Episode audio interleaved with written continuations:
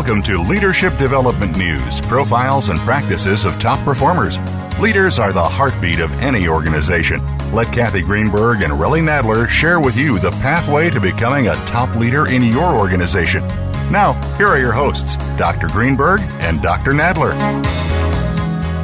Welcome to Leadership Development News Profiles and Practices of Top Performers. I'm Dr. Relly Nadler. Dr. Kathy Greenberg, my good friend and esteemed co-host, is here. And you know, between Kathy and I, we have helped thousands of leaders to perform in the top 10%. And we're always trying to give you some tips, some tools, some things that you can do a little different, sometimes a little more, sometimes a little less, for you to be a top 10% performer. That top 10% is a tipping point, which we know if you or your team can get into that top 10%, you are so much more valuable, more effective, more profitable, more productive if you get in the top 10%. We're going to today talk about the coaching effect. What's the difference between good coaches and great coaches? Our guest is Bill Eckstrom. We'll bring him on in just a moment. But I'm sure our audience is interested in that. Both Kathy and I are uh, executive coaches, and so I'm, I'm really thrilled to hear any little tips or tools that Bill can help us. And you know, we're focusing on those few things, and a lot of times we call that being emotionally brilliant in the moment. What are the things you know about yourself? What are the things you know about others? So in the moment, you can pull out just the best tip, tool, strategy, decision to be your best. And so that comes from our book, Emotional Brilliance. And let me bring on my co-host, Dr. Kathy Greenberg. And you all know Kathy for the years that we've been doing this. You know, Kathy is a TV and radio personality. She's the author of nine books, including What Happy Companies Know, What Happy Mothers Know, Fearless Leaders, Sharpen Your Focus, and many more. But our latest book, Emotional Brilliance, Living a Stressless, Fearless hap, uh, Life. She has a free app. You can see her face if you are intrigued by just hearing her voice and you want to say, hey, who's who is that? What's she look like? She has a free uh, iPhone app, Your Happiness Now. Kathy, welcome. Thanks, Relly. I'm sitting here giggling to myself for the for the sake of the audience. Um, so Relly and I just came off the road. Uh, we were three days at an amazing master coach training program uh, in Salt Lake City with our friends at uh, Workman uh, Success Systems, which is uh, a coaching organization that focuses on coaches in the real estate space. And the, th- the reason I'm laughing, really, and I'm sure our audience will get a kick out of this, is, you know, we talk about the guests that are coming on the show, and we talk about our book, and you know, we transcribe all of these. And in fact, FedEx is one of our largest um, distribution funnels through their leadership organization globally uh, for our radio shows. And I was laughing because Relly was was telling some friends of ours that when they do the transcription, it's this big chunk of Kathy and this little chunk of Relly.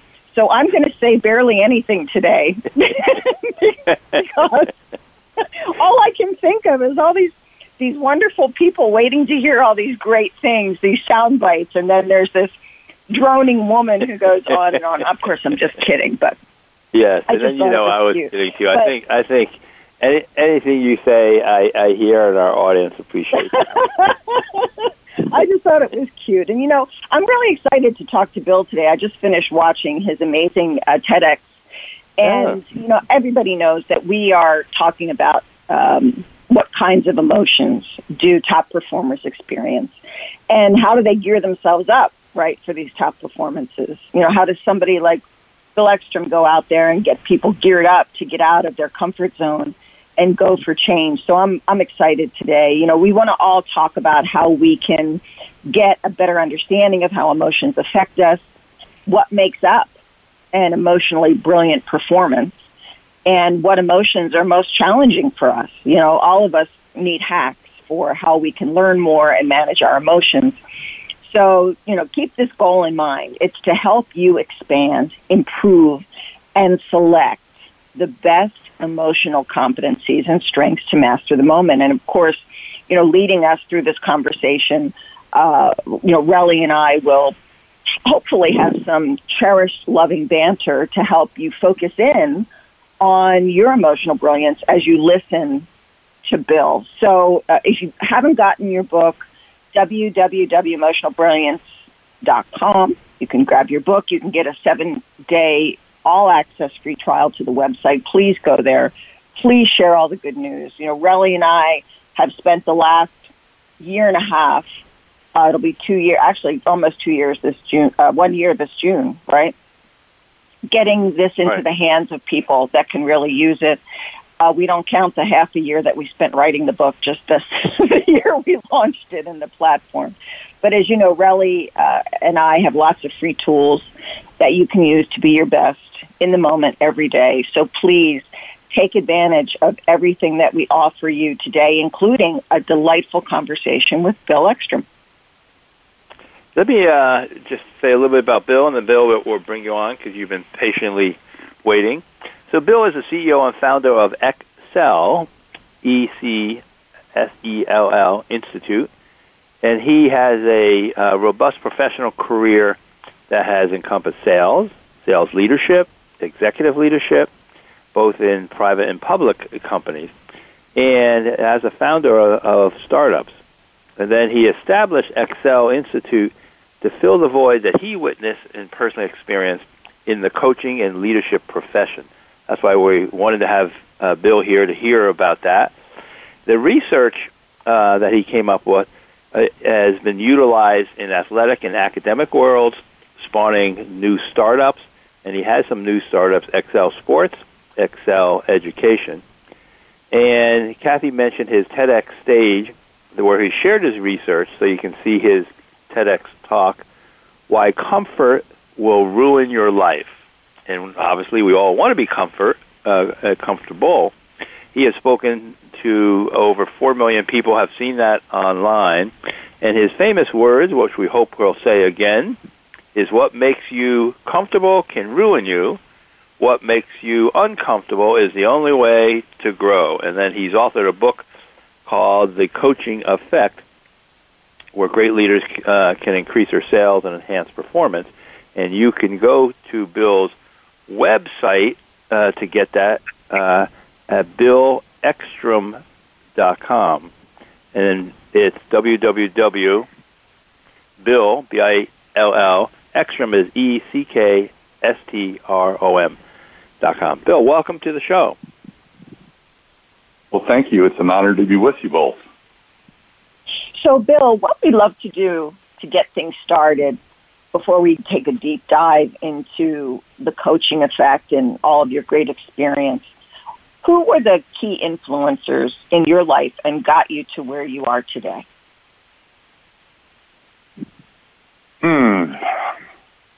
Well, uh, outside of the obvious being parents, I've been very lucky to have had um, and sought out, I think, too, wonderful, some wonderful role models that, that provided different aspects of growth at different times of my life. Um, one being my best friend's father, who was like a second father to me growing up. Um, arguably the wisest man I've ever met in, from a business perspective, my when I first my first role in my first leadership role when I is, happened to be a sales management spot, and the person to whom I reported, who I talked about in our book, The Coaching Effect, uh, his name's Mitch, and uh, he played. He had the biggest impact on my growth as a professional. Um, he's one who made my life so uncomfortable, but so, so growth oriented there for a period of time. So those those would be the, the two that come to mind the, the, the quickest. So that's always interesting for us, Bill. We know these influences, you know, that we can easily uh, pass on. So tell us a little bit, you know, in the background, you know, how did you get started in leadership development, and maybe a little bit of your career growth into where you are now. Yeah, so you know, I've always been fascinated with growing up in Nebraska, and uh, and not to sound too cliche about this, but I used, I, you know, I'd watch Nebraska football uh, from a young kid on. But I would always, I was always fascinated by how come, how come they're winning so much back then anyway, uh, in a place like Lincoln, Nebraska. I, I never, and then it boiled. At some point, I just kind of realized, well, it's the only constant is the coach. Hmm. So then I would start to do things like I would watch the behaviors of coaches as much as I would watch a sporting event. Uh, and so that was my the, the early influences in my life. And then it kind of uh, obviously it kept you know evolving, and then it got to a point where every time I'd visit with a leader and, and I'd ask, well, it's a performance of your people or your teams, whether it's business, athletics, or even now academic, says the performance of your business team or your athletic team a reflection of how your team's coached. And every single time, every single time, they would say, well, of course it is, Bill. Yes. I mean, that's the most important thing. And then I would always followed up with, well, do you track what those people, what people on your teams are doing? Well, of course, we, especially sales, right? We know when they stop at a Starbucks for a cup of coffee, some people would say. We know everything about their day. I said, but let me get this straight. You just said that the performance of those people is a reflection of how well they're coached. What are your coaches doing? And nobody could answer my question. Hmm. Not a single person could answer that question. And that was my, all right, this has to change. So that's, that was my motivation. So, Bill, you, you start out talking uh, in your TEDx about the day that you uh, lost your uh, your job at the time, and then how you basically created this four interlocking circles with chaos at the top and an order at the bottom. Can you talk a little bit more about how you started to get into that work and why it's so important to you? well, in terms of how I got into it, uh, there's there, there, there are triggers, and and that's why I, started off that TED talk talking about uh, getting fired from my job. And the ironic part about that is that's not how the talk was supposed to begin. Uh, I, I had completely different openings, and when I ran them all by my team uh, at work. Everybody, actually, it was our VP of sales at one point. He just he looked at me and flat out in front of the entire team. He said, "Why don't you just tell the truth?" And and I wasn't sure what he's talking about. And before I could say anything, he said it again. He goes, "Bill, why don't you just tell the truth?" And I said, "What are you talking about? I mean, you you say I'm lying here? Where's this coming from?" He said, "Why don't you tell them why we all have jobs? Why don't you tell them why we're sitting here at this table right now?" Why don't you tell them the only the only the only reason we're all working together is because you got fired from your last job. That's how you should start your TED talk out. so, I, you know, um, and it was in that moment where I, well, you know, so that'd be ridiculous because number one, it's humiliating. It'd be totally awkward, and then and then quite literally, I was about to say the words. I said, plus it'd make me completely uncomfortable. Uh huh. And there I was about to give a TED talk on the need to be uncomfortable to grow, and I was afraid to go there myself. So that opening um, created a lot of things. Number one, it it um, made me realize the power of vulnerability, and this was uh, before I was listening to Brene Brown. Um, and post talk, what was interesting is I kind of became a poster child for people that got fired and then kind of did something with their life, I suppose.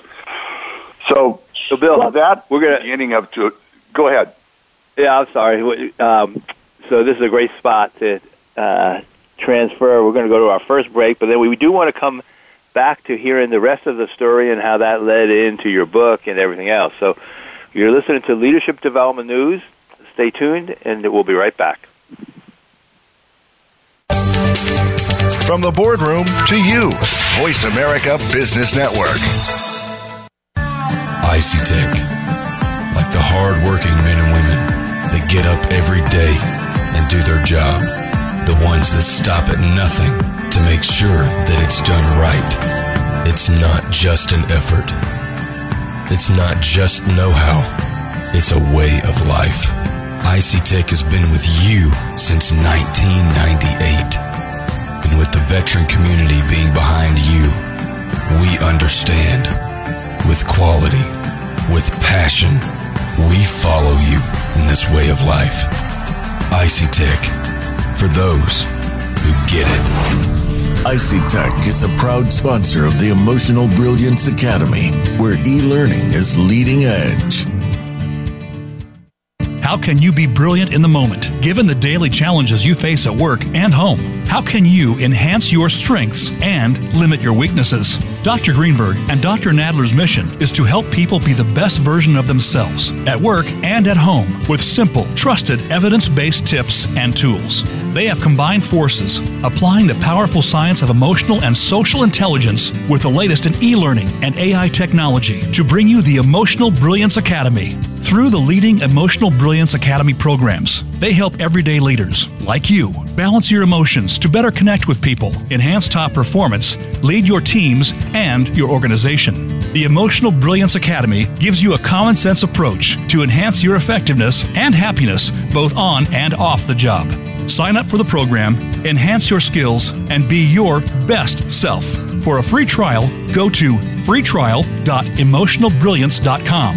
That's freetrial.emotionalbrilliance.com. EBA is powered by Fearless Leaders Group, the H2C Leadership Foundation, and True North Leadership. We're always talking business. Talk to an expert. Call now, toll free, 866 472 5790. That's 866 472 5790. Voice America Business Network.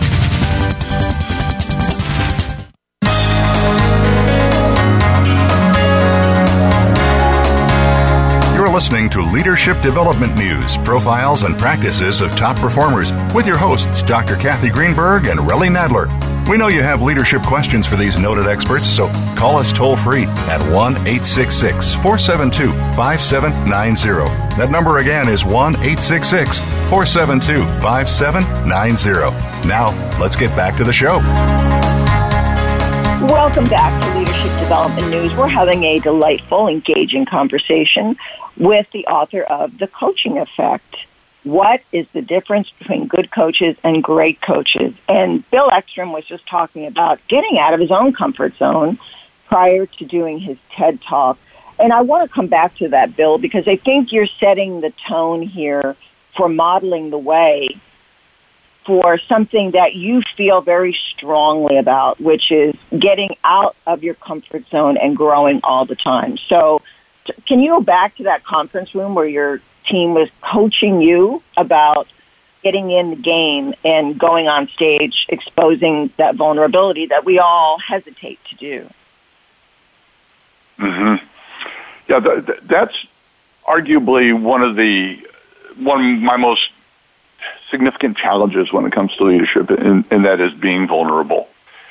And uh, it took a lot because I mean, let's face it, it's humili- It truly is humiliating to to tell people that, hey, yeah, I got fired from a job, and so I just had to trust in the idea. I had to trust in my team, and I really went forward with that in mind. I mean, it it wasn't more complicated than that. It was still tough. I still didn't want to do it. I still, in my mind, was looking for reasons to come up with other openings or different openings to the TED Talk. But um, I stuck with it, and it turned out turned out okay. And you know, it's funny as you're talking about it.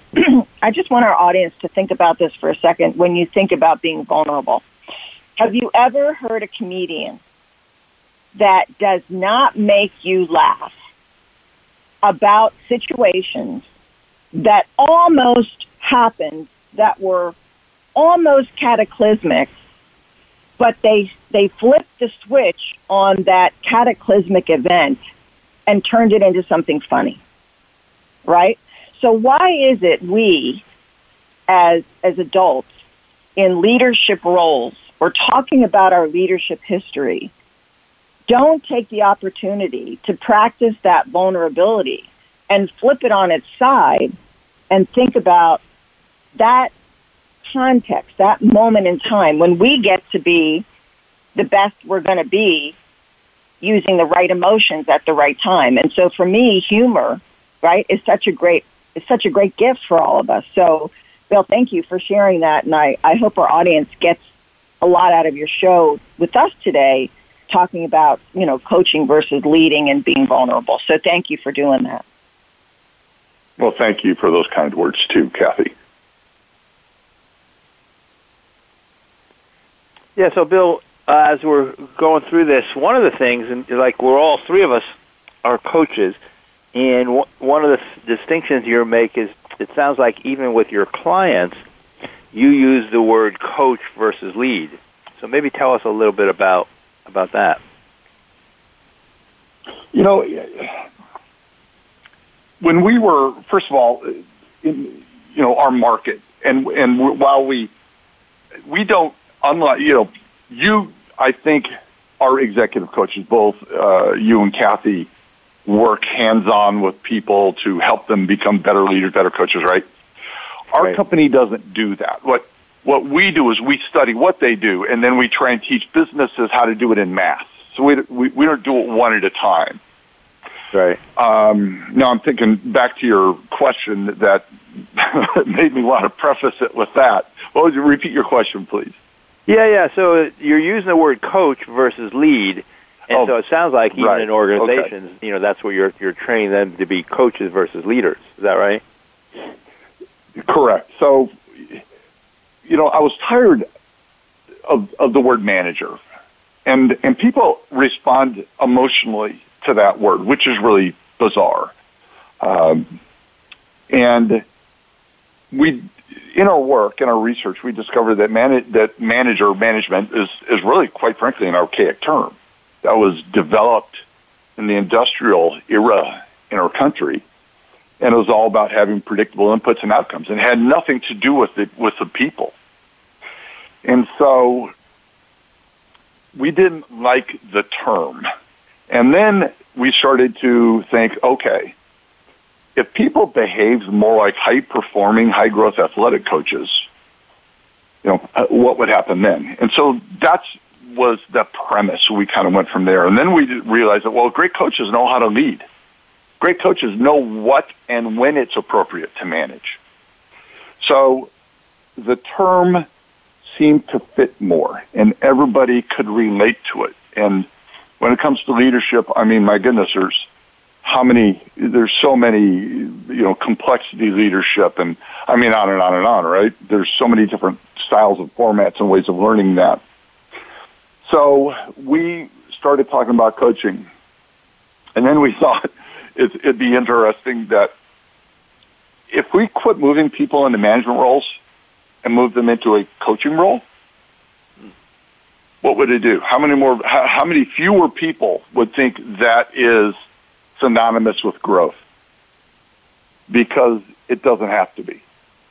Growth has nothing to do with the. It, it can be, but it, it doesn't have to have anything to do with the formal uh, ladder of success within a company growth can you know, I can be a better salesperson. I can be a better point guard in basketball.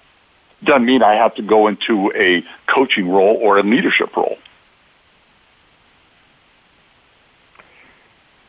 Tell us a little bit more about this concept of discretionary effort. That uh, that's why I view the role of a coach.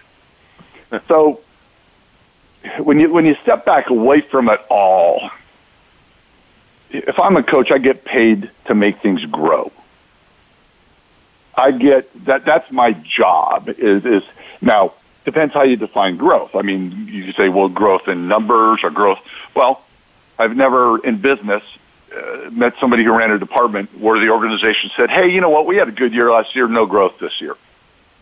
It just never happens. So there, there's so much that that ties in with growth. So then we stepped back and said, okay, what is it people do to create growth? What is it that that uh, one leader comes out and another one comes in, and all of a sudden growth happens. Or one leader goes out, another comes in, and they go backwards. So then we got on this concept of discretionary effort, which is if if I take over a team, it, what kind of discretionary effort do I get from the people on the team? Do they work an extra hour? Do they make an extra phone call? Are they more engaged? Do they not take the call from uh, a recruiter that wants them to come work for another company? So all that is what we kind of define as discretionary effort. So what are the behaviors and activities that great coaches and leaders do to create the most discretionary effort? That's what we studied. You know, Bill, uh, Kathy and I do this, and I'm sure you do too. Often when we are with a, a leadership group, we usually talk about their best leader. And, you know, I usually say, so what, you know, tell us about your best leader, get a picture of who they are. What do they say? What do they do? So trying to pull out, you know, the actual words, the actual behaviors. But then the second part is this discretionary uh, effort. What was the impact on you?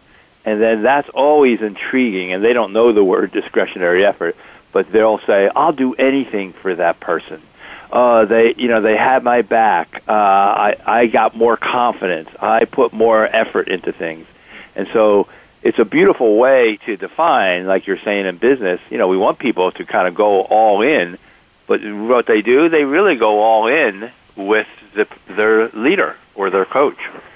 So that's you know great mm-hmm. stuff that you're having them. And so, like, what would you say are some of the main things that you have, and I imagine you have it in your book, of how someone can raise discretionary effort. Yeah, we do. We detail it out in the book, but but still, it's a great talking point because there is what they do, but there's how do they make me feel.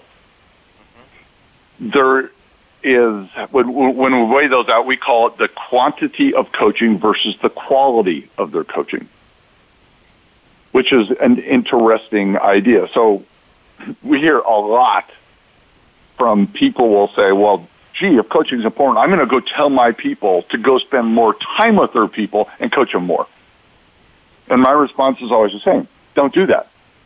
Because if they suck at their job, they're creating more negative discretionary effort than they are positive discretionary effort. So just because, for example, one-on-one meetings, we know that that activity has a strong correlation to discretionary effort. But if I run a bad one-on-one meeting with people on my team, it doesn't matter. I'm taken away from discretionary effort. Right. So there's the act itself, the, the activity itself, and then there's how well you do that activity.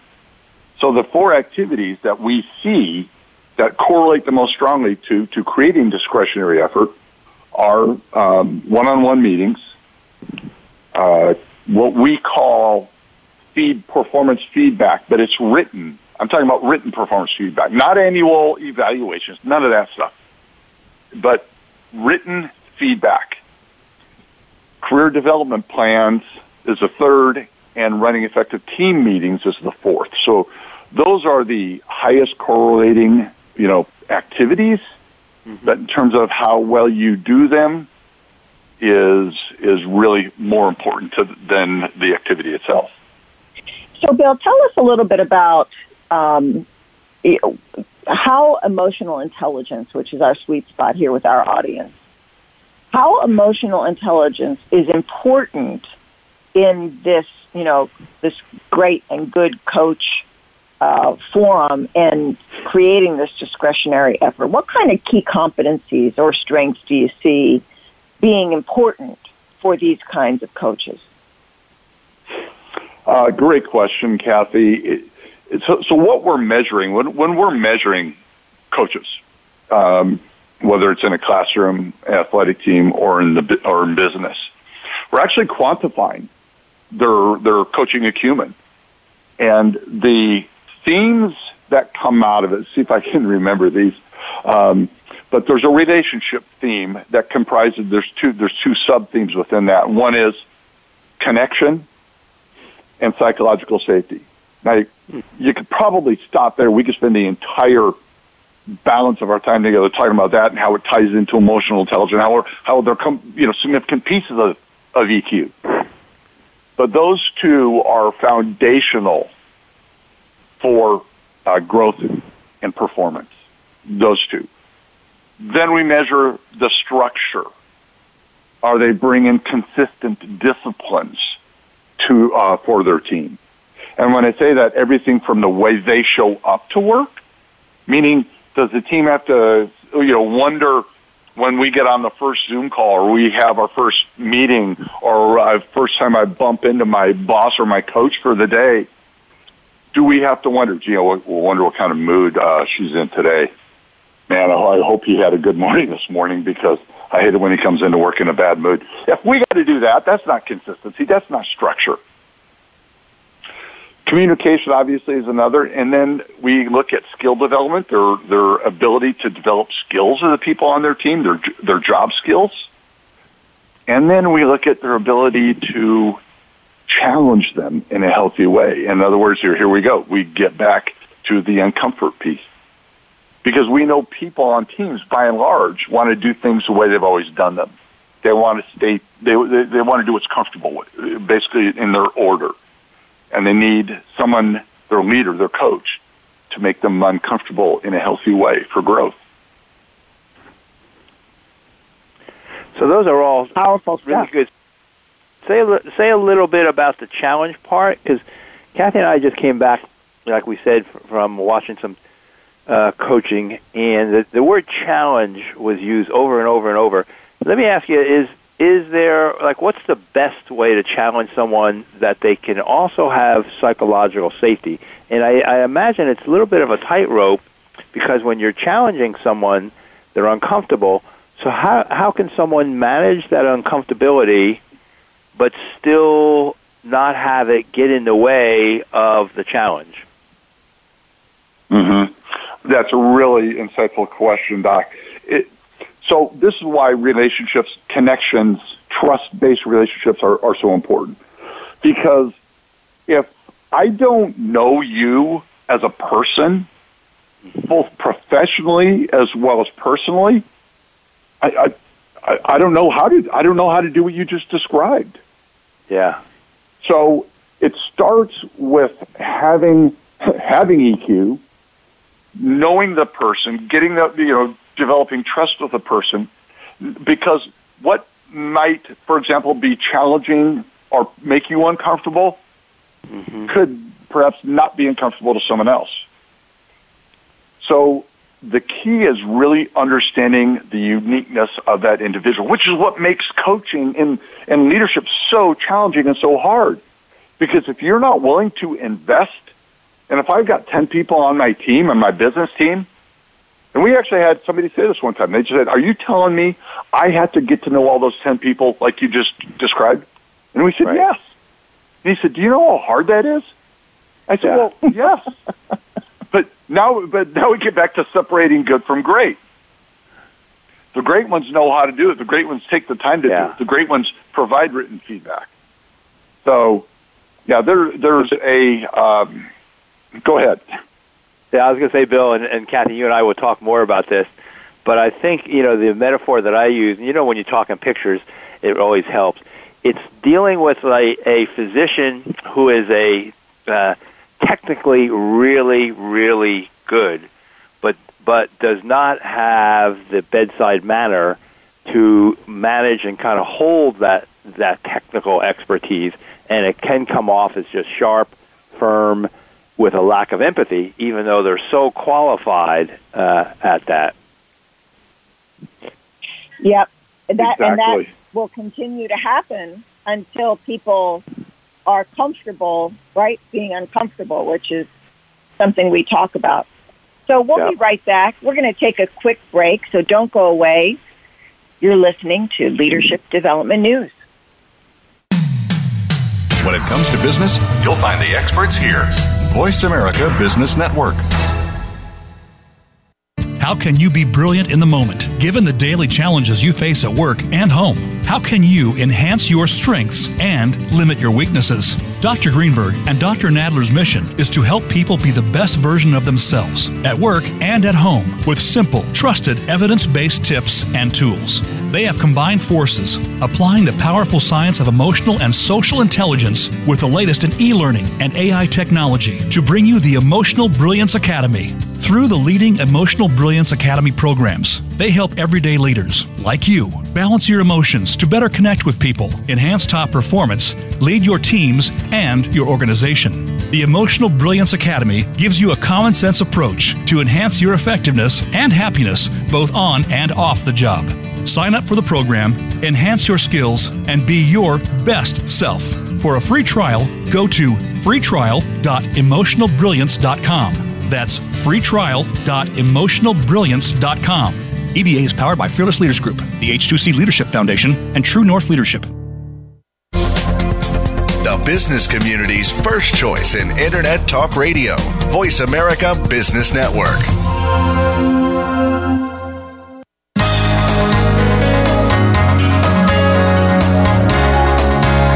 You're listening to Leadership Development News, profiles and practices of top performers with your hosts, Dr. Kathy Greenberg and Relly Nadler. We know you have leadership questions for these noted experts, so call us toll free at 1 866 472 5790. That number again is 1 866 472 5790. Now, let's get back to the show. Welcome back to Leadership Development News. We're talking with Bill Eckstrom. You can uh, go to his website and see his book, Bill, and then E C K S T R O M, and then uh, his book, The Coaching Effect What's the Difference Between Good Coaches and Great Coaches?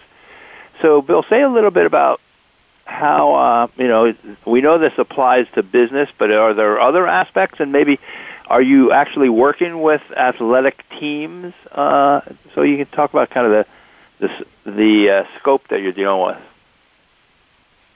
Yeah, it, it's, that's a, another wonderful question. The I've always thought that our work, and I do have a passion for sports, so I always thought our work would apply because when you think about it, when we talk about what great coaches are doing, whether again business, it doesn't matter. We, we're talking about human behavior and how people respond to coaches or to leaders. And it was, I think, not long after the TED Talk that I got reached out to by an athletic department at a college in Toronto that wanted me to come out and do work at their annual meeting with all their coaches. And I said, you know, at the time, I just said, hey, I've never, you know, we've never done this in, a, in, in sports and athletics. And he said, well, your work certainly applies, wouldn't it? And I said, well, I believe it would. So that's how that that was our first trigger. Hmm. Since that time, when we started the EcSell Sports division, what we're doing there is measuring the student athlete experience, hmm. and which is interesting because when we visited with athletic directors, one of the things we learned their number one objective, especially at a high school level, their number one objective was real easy which is, hey, we want to provide the most positive student athlete experience possible. And not one of them, not a single one, could tell me whether or not that was happening. They just hoped wow. it was. Yeah. Because nobody was measuring it.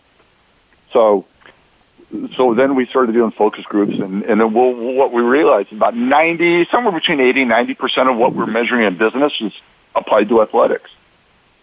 Uh, and so, and then we got pulled into the classroom. Somebody said, well, can you measure the impact our teachers are having on students? And again, uh, a lot of that crossed over too. And what was really interesting is we're learning some stuff from athletics and education that we're bringing to business and vice versa. Things like, which this one was interesting, there's very strong correlation and discretionary effort uh, in the classroom and in, in athletic teams. That was uh, my coach or my teacher makes this sport or whatever it is, fill in the blank, fun? Just that simple question. So we started pulling that question into business, and it was there's a huge correlation between that and discretionary effort. does my manager, does my leader, whatever you want to call it, make this job fun? So we're learning a lot from those other disciplines. So, Bill, let me let me just share the story. Kathy, you haven't heard, heard this. You know, I played football in high school and then two years in college. And and uh, in high school, I had one coach, and this was probably early learning about leadership. That was I would do anything for him. As a as a sophomore, I'd be walking down the hall with a friend, and he's like, "There's my two baby bulls. Wow, how are you guys doing?" And then as a senior, we had the regular head coach, and one of the and during one of the practices, you know, I was a fullback, and I uh, filled the wrong hole. I was supposed to go into the four hole, and I went into the two hole. And in front of all my friends, he throws the football at me, hits me in the back, and says, "God damn it, Nadler! You're supposed to be in the in the four hole, not the two hole." That experience, you know, stuck with me. At the end of the season, I remember he saying, "Hey, so we have a couple teams who are interested, or a couple colleges who are interested in you. You know, I can help you." And I immediately said, "No, thanks. I don't want any help from you whatsoever." And it was really from that experience. And you know, that's where we have that in sports. We have that in the military. You have that uh, in business where they think they're getting you um, feedback, but you know, for certain people, for me, that was so aversive. I had, I was the opposite of discretionary effort. I didn't want his hand or voice to have anything to do with me. Yeah, they created they created negative discretionary effort for you. Yep, exactly. That's a great so example. When you, yeah, when and so when you think about uh, some of the great leaders uh, that you are modeling discretionary effort after, Bill, uh, what, what who do you look at? Give me some examples. Give our audience some examples of the, the folks that you look to for, for good good Oh, funny. this It- that- behavior. Uh, wouldn't it be nice? By the way, Kathy, wouldn't it be nice if I could, if I could label some political leaders right now? Uh, yeah. I don't. I don't. we should I, I don't think Aspen. there's. and That's not party specific, but none of them, right? Right. Yeah. That's why Uh, I said maybe we should start with Aspen. Oh, the dog. Yeah, the Yeah. Aspen uh, is. Uh, yeah, she had her 15 seconds of fame uh, during the TED Talk, and now it, everybody. It's kind of funny. I did uh, uh, an speaking engagement with the Washington State Medical Association last week, and they condense your biography. You know, when they introduce you, everybody always does it, which is great. It should be uh, because they're ridiculously long. But anyway, every single time somebody's done that, they've never ever left out the dog. Right. Every single time they talk about uh, Aspen and the therapy dog and our work, the work we do with that. So yes. Um, but speaking of that, uh, Kathy, to your point, role model. How about that? When you can look at a Labrador Retriever, who she's looking right at me right now from about three feet away, uh, with that much unconditional love. And when we think we tie this back to coaching and you say, oh, okay, is that really important? Well, yeah, because we know that the level to which the people think you care about them as people, not just employees, matters uh, uh, to a great deal in terms of creating discretionary efforts. And so if they have to guess whether or not you care about them as people, it should be unconditional that's the, the, the, those are things. But now back to your question. Um, you know, there are some people, and I think historically, I, I, and I think of different roles. Um, I've gotten to know um, a couple gentlemen. The, the Navy SEALs program does some really amazing things in teaching people how to lead and and emotional lead emotional, you know, with EQ they do some remarkable things. I think back to, um, and this maybe a lot of listeners might not remember this, but the first Gulf War and General Schwarzkopf was a, a, a gentleman, a figure that I just could not get enough of listening to, watching him, um, the way he cared, the way he loved, the way he was able to make decisions, but yet change the decisions when when data came that that proved he made a wrong decision. So And those maybe- are a couple for the- people. yeah, just for the purposes of, of, of keeping our audience, um, you know, engaged here. Maybe so. I come from the military side of coaching, and uh, Matt Warner, who's on our team, uh, is uh, a great guy with uh, Navy Special Warfare background, um, and he supports our our coaches when they need to. Can you talk a little bit about who Schwarzkopf was, just so that we we keep the audience on their toes here. Well, General Schwarzkopf, uh, I believe, was a four-star general, uh, and he he led the I think it was called Shock and Awe in the first Gulf War uh, That's under the Bush administration. Is it? Am I accurate there?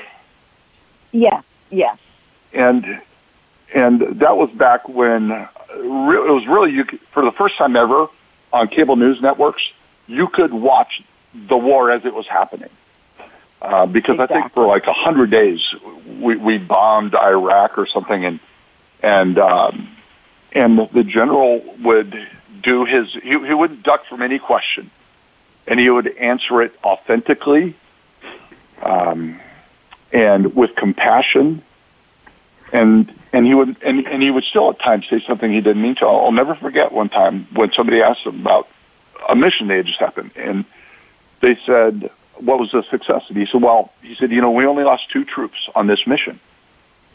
And then he stopped. Uh, This is on live news. He closes his eyes, he drops his head in silence, and then looks up again with tears in his eyes. And he said, "I'm sorry. It's not just two troops to those families." He said that was a horrible thing to say. He said, unfortunately, we lost two troops. And it was moments like that where, you know, he didn't try and justify what he did or said. He, he just, he knew what was right. And we live in a golden age of lying right now. And if you ask General Schwarzkopf a question that he couldn't answer, he'd just say, listen, I, I, I can't answer that right now. And I'm sure you can understand why it's probably not a good topic for me to discuss with you today.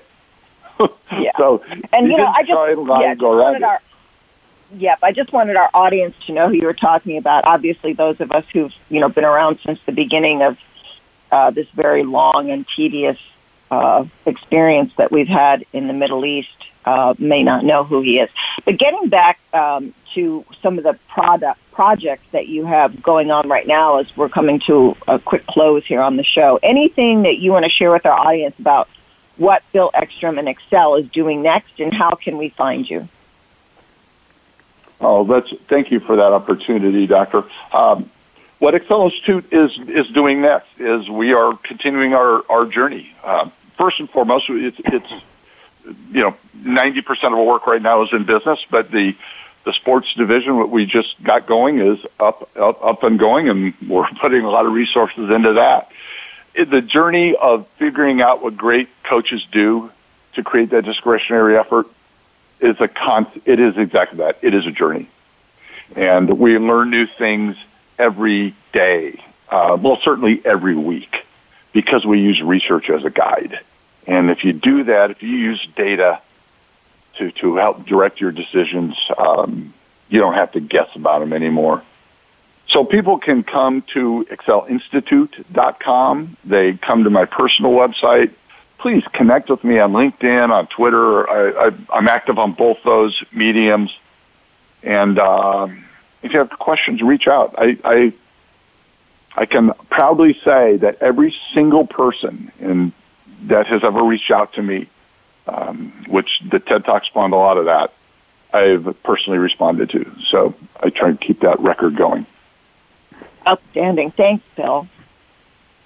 That's great, Bill. That's a, that's a really nice touch. And then as far as just profiles of folks, Pete Carroll, uh, I profiled in my book on leading with emotional intelligence and kind of had a little profile where he was or he is on on some of the EI competencies. So I imagine you know he comes up in your conversations. But as someone as a as a player's coach, and that people would do anything for him, and also finding their unique abilities that maybe other coaches didn't and where where do we place him so he could be his best is, is a great profile. So, Bill, thank you so much, Yeah, and I'm going yeah, to he just reiterate here. again, B- BillEckstrom.com uh, and your book, Uh, and I imagine that people can get your book from your website and Amazon and every other place. Yep, uh, they can get it Amazon, Barnes and Noble, all the usual bookstores. That's great. Outstanding. So the coaching effect. What is the difference between good coaches and great coaches? We've had a great discussion here with our new friend Bill Eckstrom, and hopefully, Bill will continue the dialogue, and uh, we'll be able to share some of, of your content with our, our friends at our website at Leadership Development News, and we are so grateful that you've been able to spend this time with us, and we wish Aspen all the best. I hope she's having a great time. well, thank you both. It's been an honor to be with you all. Thank you, Bill. So, uh, thank you to our audience for tuning in to tune up your performance with Leadership Development News. We'll, we'll hear you again, or you'll hear us again next week. You've been listening to Leadership Development News, profiles and practices of top performers with your hosts, Kathy Greenberg and Relly Nadler. We sincerely hope that you gained some great ideas and inspiration on how to elevate your leadership skills. Join us again next Monday at noon Eastern Time and 9 a.m. Pacific Time right here on the Voice America Business Channel.